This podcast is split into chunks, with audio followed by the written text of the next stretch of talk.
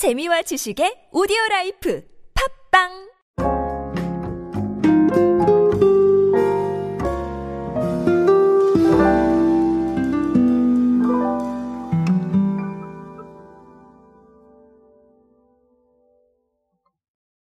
사람들의 관심을 집중시키는 방법은 참 여러 가지가 있습니다. 하지만 지금 트렌드에서 펀슈머와 레트로만큼 정말 사람들 관심을 집중시키는 게 있을까 싶을 정도로 많은 브랜드들이 활용을 하고 있는데요. 오늘은 그런 사례 하나 더 보면서 두 가지가 왜 대중들한테 반응을 얻을 수밖에 없는지, 그리고 왜 기업이 주목해야 되는지에 대해서 아주 간략하게 알아보도록 하겠습니다. 안녕하세요 여러분, 노준영입니다. 디지털 마케팅 트렌드 인싸력을 높여라, 그리고 인사이 시대에 그들은 무엇에 지갑을 여는가, 이렇게 두 권의 책의 저자입니다. 여러분들과 함께 디지털 마케팅에 도움되는 모든 트렌드로 함께하고 있습니다. 강연 및 마케팅 컨설팅 문의는 언제든 하단에 있는 이메일로 부탁드립니다. 롯데칠성음료가 칠성사이다 캔디와 젤리를 선보였습니다. 어, 롯데칠성음료가 이 칠성사이다를 이용한 펀슈머 공략에 상당히 흥미를 많이 보이고 있는 것 같아요. 예전에 향수도 그렇고, 그렇죠? 어, 이 부분은 사실 이미지를 보여드리면 가장 좋은데 레트로한 칠성사이다 병 같은 디자인에 들어가 있습니다. 그래서 어쨌든간 캔디하고 젤리가 칠성사이다 캔디 젤리니까 네, 사이다 맛이 납니다. 그래서 너무 당연한 얘기를 하고 있죠, 그렇죠? 자, 그래서 그렇고 어쨌든 뭐 레트로와 어, 펀슈머에 대한 이야기가 몽땅 다 들어가 있습니다.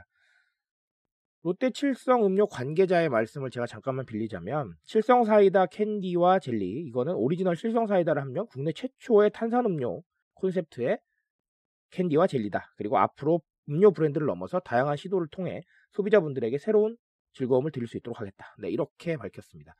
어, 저는 참 여러 가지 생각을 했습니다. 이게 사실 정확하게 말하자면 여러분, 칠성사이다는 우리가 정말 너무 과격한 생각일 수도 있지만 홍보를 안 해도 되지 않을까 이럴 정도로 우리한테 각인이 되어 있는 브랜드잖아요.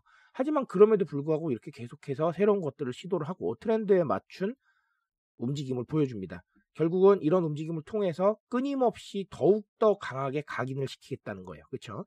그게 디지털 마케팅 환경에서 굉장히 중요하다는 건데, 제가 이런 얘기합니다. 디지털 마케팅 환경에서 무언가 트렌드를 따라가는 거는 그 자체로 바로바로 뭐 구매가 이어지는 게 아니라 끊임없는 노출의 서클 속에서 정말 해당 브랜드를 각인시키는 이런 효과들을 정말 많이 거둘 수 있다라고 말씀을 드리는 게 사실은 디지털 마케팅 환경의 특성 때문인데, 칠성사이다, 네, 롯데칠성음료는 정말 잘 알고 있는 겁니다. 무슨 말인지 아시겠죠?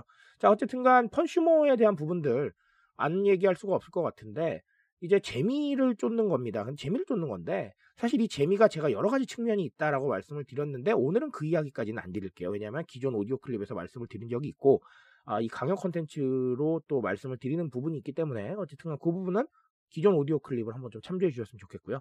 어, 펀슈머에 대한 부분은 우리가 이렇게 생각을 해야 됩니다.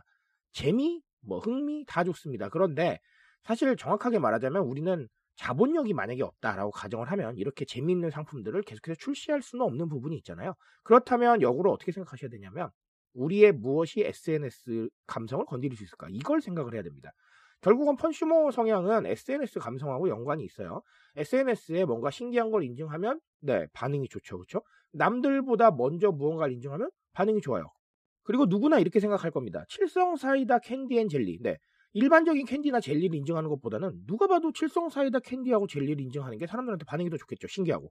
자, 이런 부분들을 좀 생각을 해야 됩니다. 결국은 나는 타임라인에서 좀 더 의미 있는 존재가 돼야 되고요. 그리고 그 의미 있는 존재를 위해서는 좀 더 신기하고 재미있는 것들을 가지고 와야 됩니다. 그게 너무나 과격한 선택이 아니라면 에스엔에스 상에서 공유되는 모든 콘텐츠들은 결국은 타임라인 안에서 내 지인들, 그리고 타임라인에 존재하는 또 다른 누군가에게 관심을 끌 수 있어야 된다. 이런 부분들을 생각을 하면 됩니다. 그게 바로 펀슈머 속성의 한 단면이에요. 그런 식으로 해서 우리가 이런 에스엔에스 인증거리들을 던져주게 되면 자연스럽게 바이럴이 되는 겁니다. 그렇죠? 근데 이 바이럴이 될 때 캔디하고 젤리만 됩니까? 아니에요. 칠성사이다. 네, 이 브랜드 자체가 계속해서 바이럴이 되는 겁니다. 그러니까 이런 긍정적인 상황을 생각해 볼 수 있기 때문에 펀슈머 성향을 생각할 때는 어, 재미있는 것들을 주는 것도 물론 중요하겠지만 조금 더 넓혀서 에스엔에스 친화력, 그리고 에스엔에스에서 무언가 흥미를 끌 수 있을 것인가, 이런 부분, 다른 사람의 타임라인을 채워줬을 때 충분한 의미를 가질 수 있겠는가, 이런 부분들을 좀 생각을 해보셨으면 좋겠습니다.